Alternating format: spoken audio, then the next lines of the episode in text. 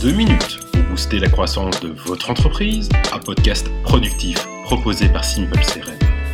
Comment utiliser tous les talents de l'entreprise? Je ne comprends pas. Les chiffres de la boîte stagnent alors que j'ai des gars très talentueux. Ah, le talent c'est bien, mais, mais ça ne suffit pas. Je suppose que tu me parles de la motivation financière. Si c'est le cas, je peux t'assurer que mes gars, bah, ils sont très bien payés, hein. Non, non, non, pas du tout. Je sais qu'ils sont bien payés. Le problème, c'est que le talent sur le travail, ça ne reste que du talent. Il faut donc que l'entreprise fasse un travail de fond afin d'activer réellement ces talents. Euh, ok, mais, mais en pratique, ça donne quoi? D'abord, un talent s'ennuie généralement assez vite. Pour cette raison, il est conseillé de toujours le challenger. Après chaque succès, il te faut réévaluer les objectifs pour maintenir un esprit de compétition, tout en veillant à ne pas surcharger les plannings et en veillant bien entendu à définir des objectifs humainement atteignables.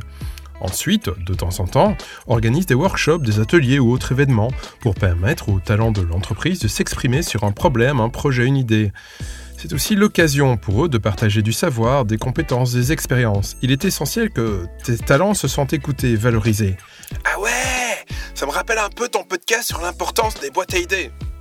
Ah, exactement. Ça me fait plaisir que tu fasses le lien entre les deux. Eh oh, faut pas croire, hein, mais je suis attentif à tes conseils. Et euh, tu vois d'autres points importants?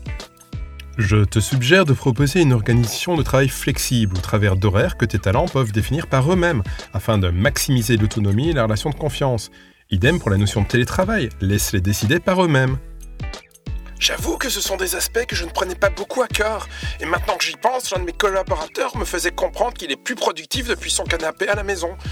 Je n'arrivais pas à comprendre cela, mais finalement, euh, si ça me permet d'atteindre mes objectifs, bah ça me va. Hein. Clairement, regarde, il y a des boîtes comme LDLC qui sont passées à la semaine de 4 jours, et cela a explosé les résultats de la croissance de l'entreprise.